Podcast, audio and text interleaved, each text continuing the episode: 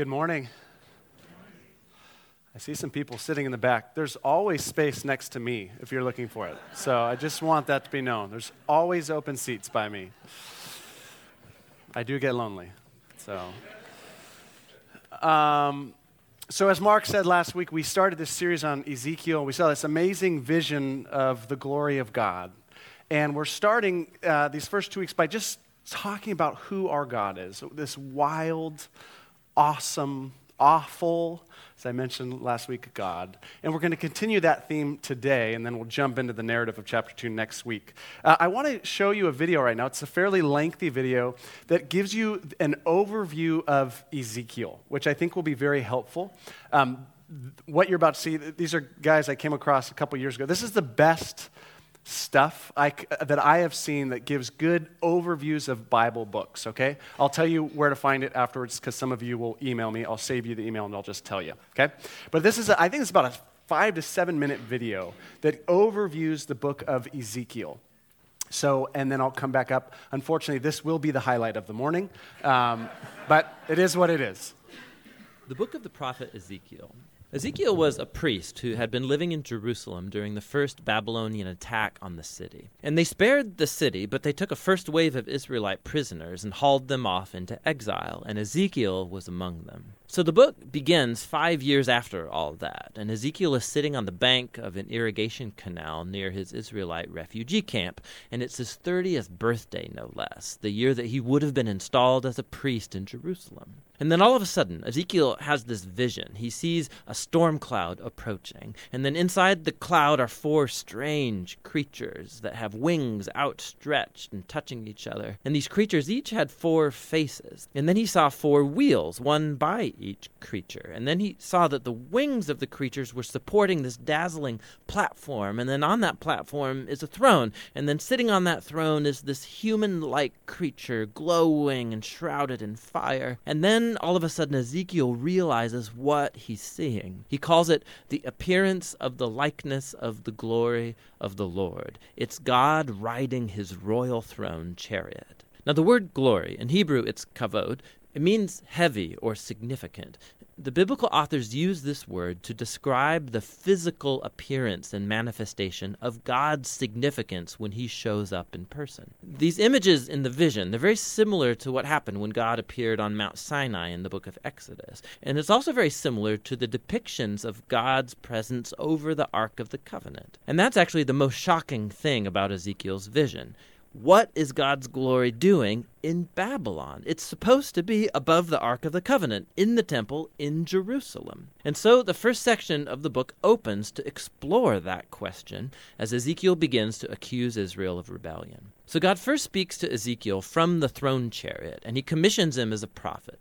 Ezekiel is to accuse Israel of breaking their covenant agreement with God in a couple ways. Israel has given their allegiance to other gods and has been worshiping idols, and this has all led to rampant social injustice and violence. And so as a result, God appoints Ezekiel to warn the people. The first Babylonian attack that took Ezekiel into exile is going to be matched by another, and Jerusalem, its temple, all face imminent destruction. So Ezekiel uses words and more to get his message across. He also performs sign acts. These were a form of street theater. Ezekiel would go out in public and start behaving in these really bizarre ways that were like parables of his prophetic message. So he was supposed to build a tiny model of Jerusalem and then stage an attack on it. Or he was to shave off all of his hair and then chop it up with a sword. Or the most extreme, he was to play the role of the scapegoat on the Day of Atonement. And he would would lay on his side for over a year, eating food cooked over poop, as a sign of the nasty food that people will have to eat during the siege of Jerusalem. And perhaps the most disheartening thing of all is the bad news God gave Ezekiel that no one was going to listen to him. Israel would reject him because of their rebellious and hard heart.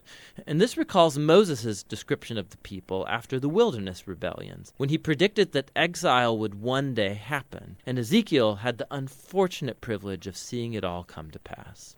And so, a dismayed Ezekiel, he begins to perform his task. And after about a year, he has another vision. This one is about the temple. He goes on this virtual tour of the temple, and he sees what's happening there in his absence, and it is not good. In the outer courtyard, in front of the temple, he sees this large idol statue. And then he sees the elders of Israel worshiping other gods, both outside and inside the temple. And then he sees the women of Israel. They're worshiping a Babylonian god named Tammuz. And the vision ends with God's glorious throne chariot moving up and away from the temple. It's leaving, going east, headed towards Babylon. And so in chapter 11, we come to see why and how God's glory appeared to Ezekiel there in Babylon. Israel's idolatry and their covenant violations, it's become so blatant and offensive that God has left his temple. They've driven him away, and he consigns it to destruction. But God hasn't abandoned his people. Rather, he goes into exile with them. And so at the end of this vision in chapter 11, God promises that he will return a remnant of Israel back to the land, and he'll transform them by removing their heart of stone and giving them a new, soft heart of flesh, so that they can love and truly follow their God after all. This is a small glimmer of hope, and it's quickly submerged under the reality of the imminent destruction. But chapter 11, it's a key transition, and it helps us understand how the rest of the book has been designed. So the next three sections are all announcements of God's judgment first on Israel, then on the nations around Israel, and then on Jerusalem itself. But then after that, the hopeful conclusion of chapter 11 gets developed in the final three sections of the book. First, hope for Israel, then for the nations, and then for all creation. Chapters 12 through 24 focus on God's judgment coming to Israel. And this is a diverse collection of poems and essays. And here Ezekiel shows his fondness for parable and allegory. So he depicts Israel as a burnt, useless stick or as a rebellious wife, or as a dangerous, raging lion that gets captured, or as two promiscuous sisters. These are all depictions of Israel's senseless rebellion and idolatry that results in their ruin. In this section, Ezekiel also acts like a lawyer. He begins arguing the case that, first of all, Jerusalem's destruction is truly deserved after centuries of covenant violation. And that even if the most righteous people in the world, like Noah or Daniel or Job, were alive and praying for God to spare Israel, God would not accept their prayers. It's far too late. And so God's goodness actually demands that he bring justice on this generation of Israel. The exile has become inevitable. They've reached the point of no return. Following this, Ezekiel focuses first on the nations immediately around Israel, and then on the two most powerful states in the region, Egypt and then Tyre. Israel has allied with these nations and adopted their gods and their idols. And so God accuses the kings of Tyre and Egypt for arrogantly viewing themselves as gods who get to define right and wrong on their own terms. And God holds these kings accountable for their pride, and he announces that he will use Babylon to bring them down. They will face God's justice along with everybody else. Following these really intense sections is a short story in chapter 33. Ezekiel's met by a refugee who's just arrived from Jerusalem, and he gives them the report that Babylon has attacked the city of Jerusalem, that the city has fallen, and the temple is destroyed. Ezekiel's grim warnings have become a reality. But remember, the end of chapter 11, that's not the end of the story. And so in the next video, we'll explore Ezekiel's profound vision of hope. But for now, that's the first half of the book of Ezekiel.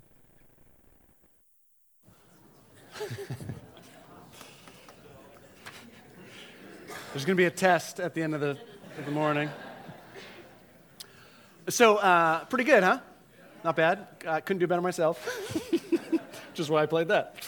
Uh, that's, uh, there's a website called thebibleproject.com. They have those for uh, almost all of the biblical books now. They also have an, an app uh, called Read Scripture, uh, which is a, you can read through Scripture in a year, and as you get to each of the new books, they give you each one of these videos. So, really great uh, way of um, kind of encountering the, the narrative of Scripture. Thus ends the highlight of the morning. And now on to me. Um, so today, I, I, like I said, I want to. Uh, this is going to be another overview, and we're looking at this big picture of who our God is. But we're going to get at it in a very different way than we did last week. Okay, and you're going to have to just bear with me. I know we, have already gone a long ways. You've seen the video, but um, I need your your your minds engaged today. Um, if you look at verse one and two, look at verse one and two. Uh, you'll see something interesting. Verse 1 says, In the 30th year, in the fourth month, on the fifth day, while I was among the exiles by the Kebar River, the heavens were open, and I saw visions of God. So Ezekiel says, I saw visions of God. And we looked at a vision of God last week. Verse 2 says, On the fifth of the month, it was the fifth year of the exile of King Jehoiakim, the word of the Lord came to Ezekiel the priest. So Ezekiel is all about visions. You get these visual displays, but you also have the word of God, God speaking words to his people. And so today, I want to get at a similar theme as last week, but in a different way. Last week, we looked at the visual picture of, of God's glory that he, he brings to Ezekiel. Today, I want to look at the words of the Lord that come to Ezekiel. And specifically, I want to look at uh, two key phrases that show up throughout Ezekiel that I think really capture the fundamental message of heart, really get at what is driving this big and wild God to do the things he does, which, as we saw, involve both judgment and salvation. Let me show you what the phrases are right up front. The first phrase is this Then you will know that I am the Lord. And the second phrase is, For the sake of my name.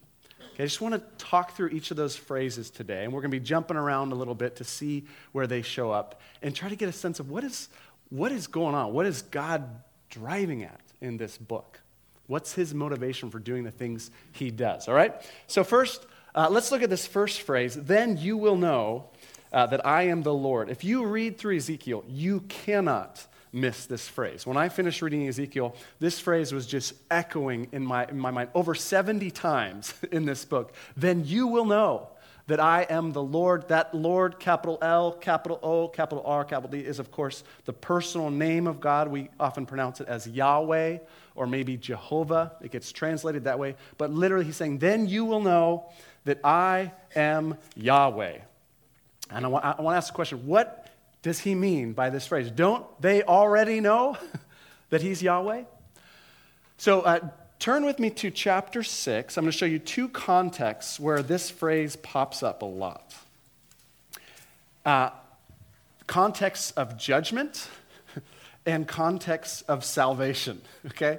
So, first, I want to show you a context of judgment where this phrase shows up. Chapter 6, the context, and we saw it in the video, is the idolatry of Israel, that they are worshiping all these other gods. And so, God is now speaking to them and speaking about the judgment he's going to bring because of the way they've been worshiping other gods. And watch the echo of this phrase, all right? Look at verse 4. I'm going to kind of jump around. Your altars will be demolished. This is pretty heavy stuff. Just get ready.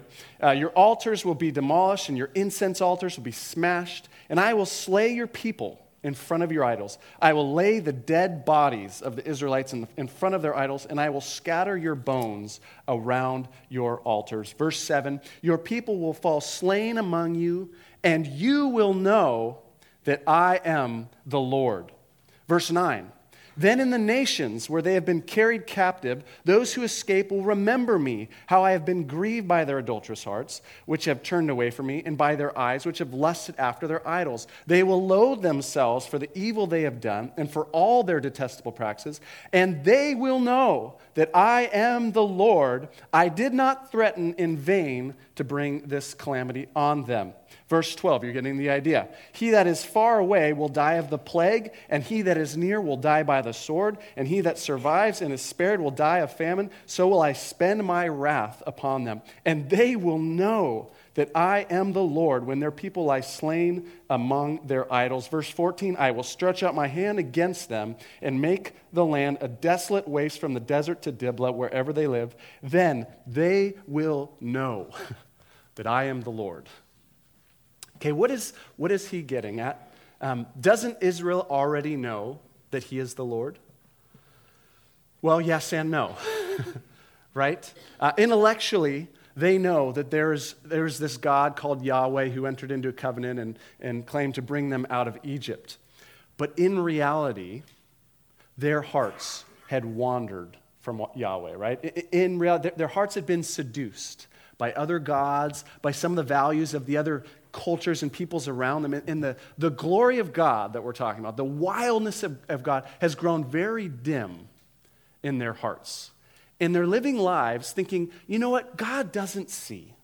God doesn't care what we do. We can live how we want. God's not going to call account. He, he's, God's like this, like a substitute teacher, you know, the kind that shows up and puts their feet on the desk and, and reads the paper while the kids. God's not really, he, he's, he's not really paying attention. He does not call to account. And so God is saying, I am bringing judgment on you. I'm going to bring the consequences for your sins. And my motivation, my reason for doing that is so that you will know that I am the Lord Meaning, you will really come to understand that I am who I say I am, and that I see all, and that my words are not in vain, but that what I claim will happen will come to pass. You will know that I am Lord. Meaning, the overwhelming reality of who I am as God will come to bear on you in a very profound way.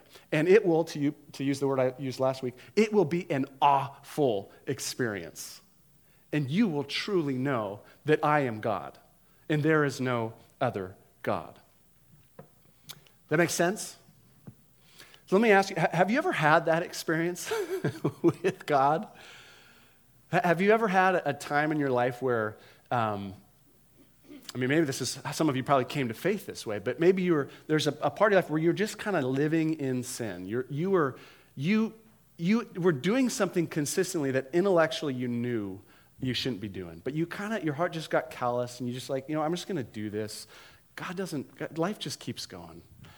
And then at some point, God just stepped in. He, he created a set of circumstances um, that just confronted you with what you were doing in some undeniable way. And, and, and what you had kind of maybe known up here, all of a sudden you realize, oh my goodness, God really is God. And God really is watching. And, and it brought you to this profound sense of, of awe or hopefully repentance.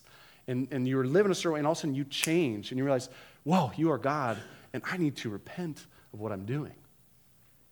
You all of a sudden knew that God truly was, was God. Let me show you the other context where this happens. Uh, not just in context of judgment, but also in context of salvation. So uh, turn with me to now chapter 28. So we're going all, all across this book today. Um, chapter 28, verse 25. So obviously, that was a, a context of, of judgment. This will be a context of grace and salvation. Uh, tw- verse, uh, chapter 28, verse 25. So God is going to send the people into exile, right? Some of them are already in exile, and then he's going to eventually bring them back out of exile into the land. Verse 25. This is what the sovereign Lord says. Very different feel from, from chapter 6. When I gather the people of Israel from the nations where they have been scattered, I will show myself holy among them in the sight of the nations. Then they will live in their own land which I gave to my servant Jacob. They will live there in safety and will build houses and plant vineyards. They will live in safety when I inflict punishment on all their neighbors who have maligned them. And then they will know that I am the Lord, their God. God is saying here, I'm going to do a series of things for you, Israel, that you could not possibly do for yourselves. I'm going to rescue you from slavery and exile. I'm going to, I'm going to defeat enemies who are too powerful for you. I'm going to bring you back into the land. I'm going to create a time of prosperity and health and wholeness in the land. And you will look at all of that, and it will be this miraculous act of my grace and my power. And the result of that will be that you will know that I am the Lord. And it will be an awful experience in the sense of filling you full of awe. You will look at it and say, Oh my goodness, God, you are so gracious. You are so powerful. You did something that we could never have done for ourselves. And you did it in such a way that we can only step back and go, You truly are God. You truly are the Lord. You save, and nobody else can save the way you save, Yahweh. Make that make sense? Now, have you ever had that experience? I hope most of us have had those kinds of experiences in our lives where God does something that just the, the unbearable weight of His grace and His mercy strikes us that we go, oh, God, you alone are God and you alone can save. I was thinking this week for myself of several, several circumstances in my life over the years. I'm not going to give you all the details. But these, these moments in my life where I was either going through something, some personal problem or some relational problem, and I had been working to try to fix whatever the problem was. Just beating my head against you know, the wall, time and saying, I, I need to fix this, I need to work on this, I need to figure this out. And at some point, the reality of the situation just hit me, and God brought me to this place where I was like, of surrender. It's like, you know what, God? I, I cannot fix this. I cannot solve this thing. I keep trying, but I'm, I'm done trying to fix this. I can't do this. And, and as soon as I did that, God just brought this kind of miraculous set of circumstances where he just he just came in and he just did for me what I couldn't possibly do for myself. He, he, he just this surprising thing happened that, that he solved the thing that I've been working so hard to solve. And I believe he did it so that I might know that he is the Lord. So that he might say, I alone, Dave, can heal and save. And he wanted to bring me to that place of, of surrender and brokenness so that I was actually open to receiving, oh, you are. Because intellectually, I knew, I already knew he was God, but in my experience, I didn't. And so he worked through a, a moment of grace and salvation that I might know that he is the Lord.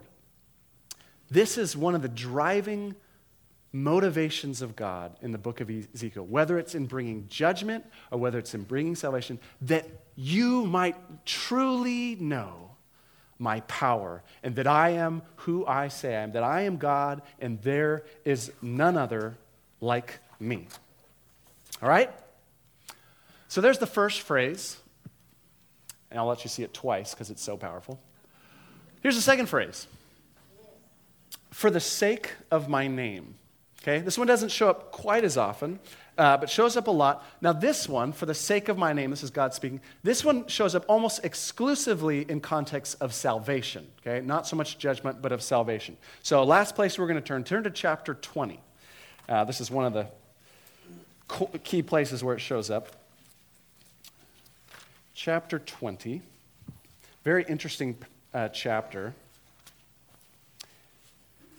So in chapter 20, God is kind of, he's reminding Israel of his, the history of his relationship with them, beginning back in Egypt when he you know, entered into a covenant with them and rescued them from Egypt. And there's this pattern that emerges in this chapter. And you'll see the pattern happen about three or four times. I'll walk you through it. But here's the pattern. God will, will start. He'll, he'll, he'll, this will happen. God will make some covenant promises with his people, okay?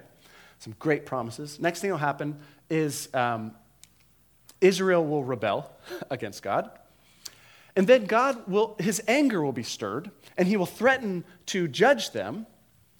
But finally, for the sake of his name, the phrase will be, God will choose not to bring about the judgment that he threatened. All right?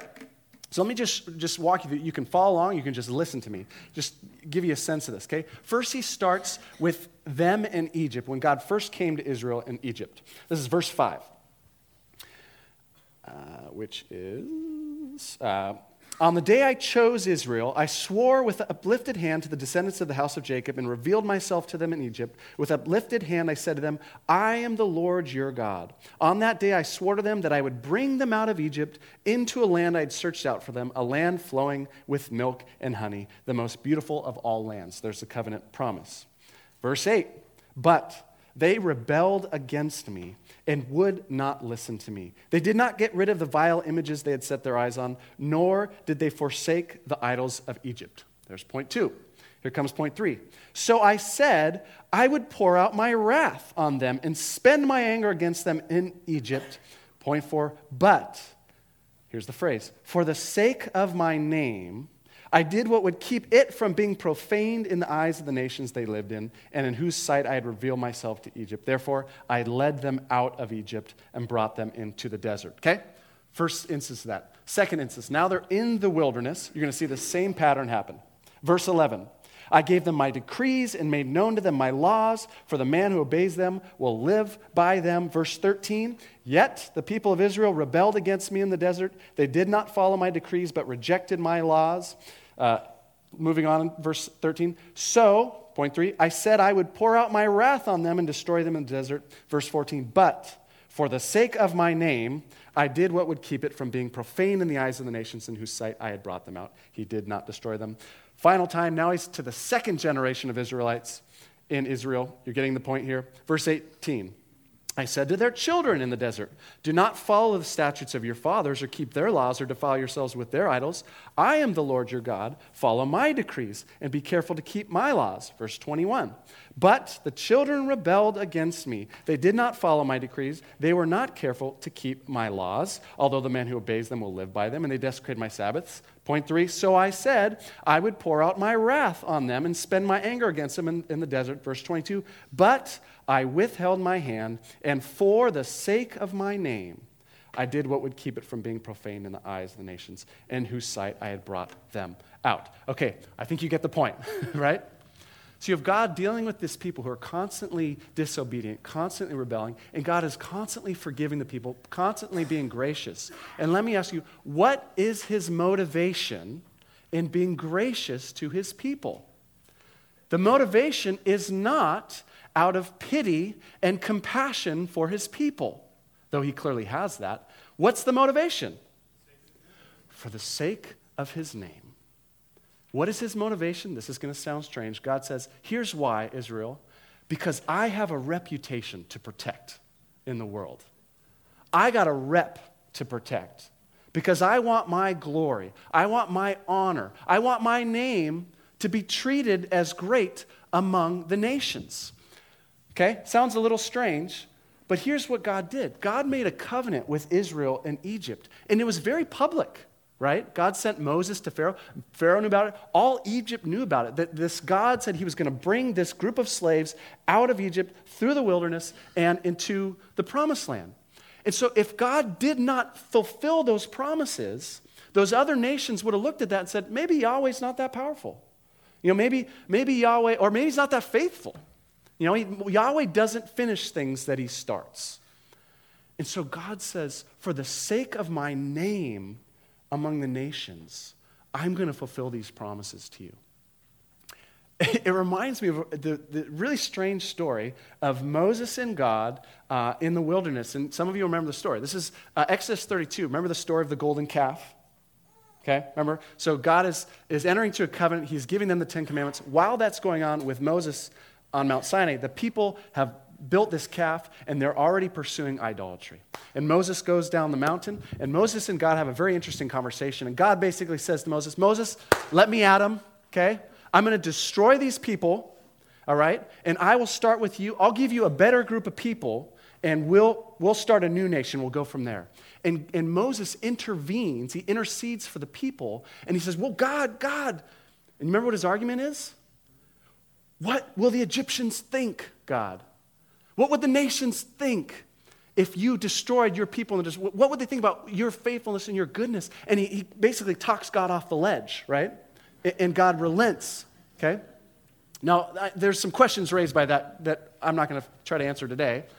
But he's, he's appealing to Yahweh's reputation in the world, and his appeal works because God is motivated for the sake of his name that for, for the sake of his reputation in the world, that his honor, his character, his, the glory that we saw last week, that that glory might be known among the nations.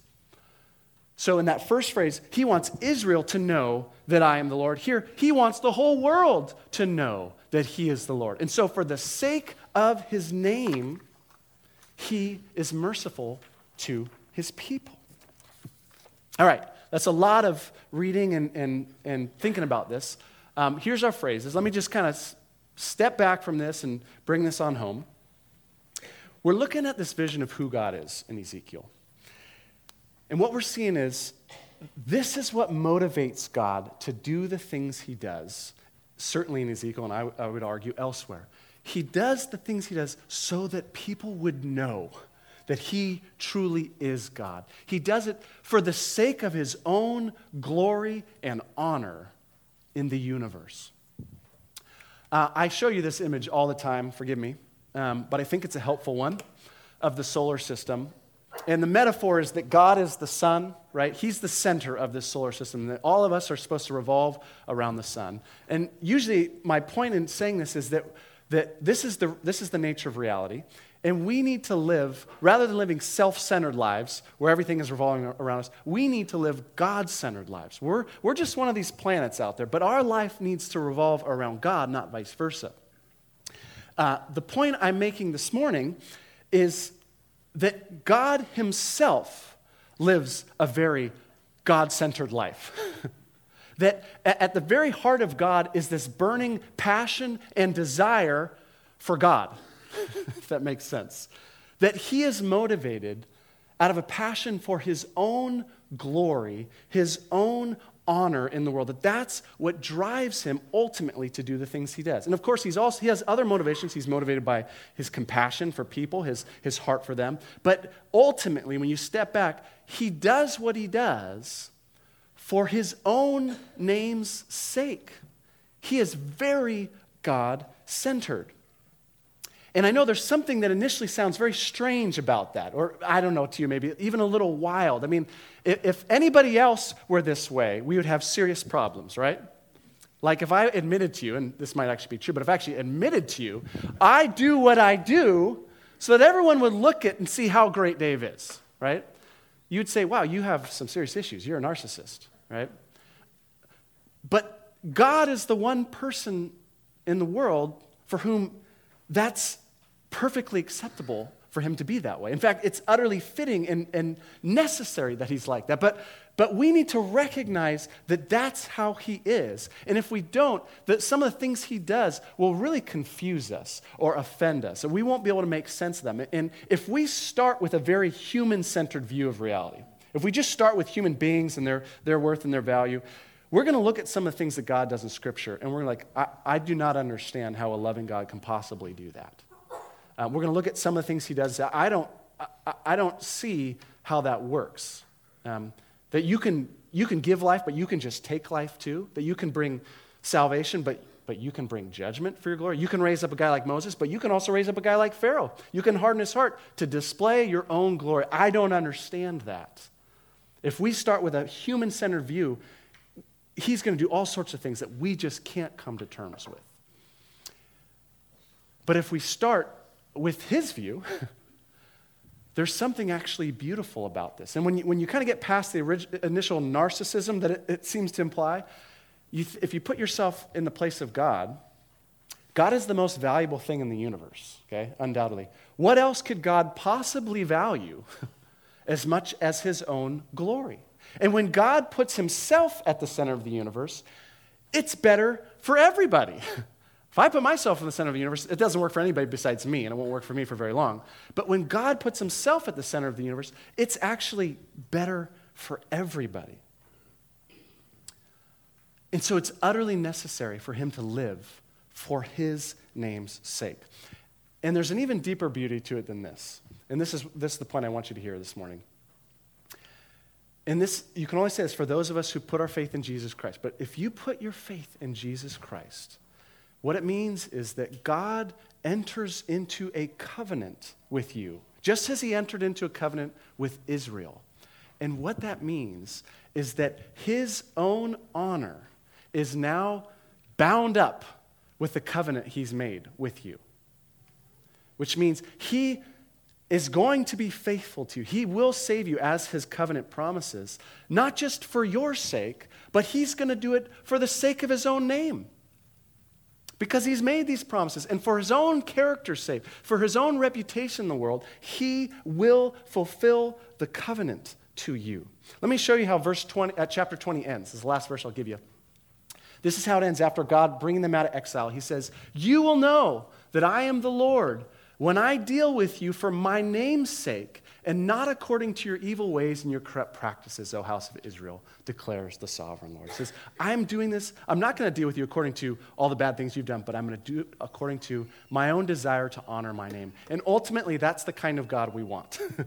we do not want a God who's going to deal with us for our name's sake who's going to deal with us according to how obedient we are, how faithful we are, whether we always have the right character, whether we always make the right decisions. We don't want God's faithfulness to be dependent on that. We want it to be dependent simply on who He is that He is a faithful God, that He is a powerful God, and that He will always fulfill His covenant to us, regardless of where we are in the up and down cycle of our own obedience. Does that make sense? You know, I was thinking it's kind of like in a marriage. You know, when you get married, I'll just speak as the guy. Ladies, that first year of marriage, you don't really want your husband um, saying, you know, I'm going to love you through this marriage uh, for the sake of the oath I made, you know? You kind of want to hear, like, I love you because you're beautiful and you're smart and you're interesting, and you're creative. You're awesome, right? But 30, 40, 50 years down the road, you actually want that. You want the husband to say, Yeah, I love you for the sake of the vow I made, because now you got 50 years of each other's stuff. And that's the kind of guy you want. And, and, and guys, that's the kind of gal you want, right? And that's the kind of God that we have who does the things he does, not for our sake, thank God, but for his own honor and glory and character. That's why he does the things he does. So I want to leave you with a prayer uh, this week. Last week, we looked at this image of the glory of God, and I left you with that prayer of Moses that Mark mentioned God, show me your glory. I think the prayer this week is not the prayer of Moses, but it is the prayer of Jesus which is the prayer he taught us to, to pray Father in heaven, hallowed be your name, right? This is the fundamental cry of the Christian. Meaning, may God, would your name be treated as holy, as special, as beautiful? May, your, may you be honored and, and seen for who you May people truly know that you are the Lord. That is the cry of my heart. That's the prayer that Jesus invites us into. When we come to God, the, the, the, fundamental desire would be God's own desire for his own name and glory in the world. That that would be ours. when you think about Jesus, one of the key things that made him different from us is this was his prayer at every moment of his life. Every time he walked into a situation, his desire was this God, I want you to be glorified in this moment. I want to do whatever I can do that will help people see how great you are. So he's looking out at the sea of human needs. He said, I, want to heal these people so they can know your power and compassion. Or he goes into the temple and he sees God's house being profaned, and zeal for his father's name consumes him, and he turns over the tables. He makes a whip. Or he's seen in Gethsemane thinking what he would love to do to protect his own life, but instead he says, No, I know the cross is going to bring you glory and honor. So, Father, not my will, but your will be done. And so I want to invite you into that prayer this week and just to say, what would it look like to step into each circumstance? To, to go home this afternoon and say, how can I live this day so that your name would be hallowed? Uh, how can I talk to my coworkers tomorrow so that your name is honored? How can I hang out with my buddies on, on Friday or Saturday night so that, that your name is honored? In my heart, how can your name be honored? In, my actions, in my words, in what I take in through my eyes, how can I live my life so that, for, your name's sake, so that I and so that others would truly know that you are the, the Lord? That's the prayer. So let's pray that prayer right now.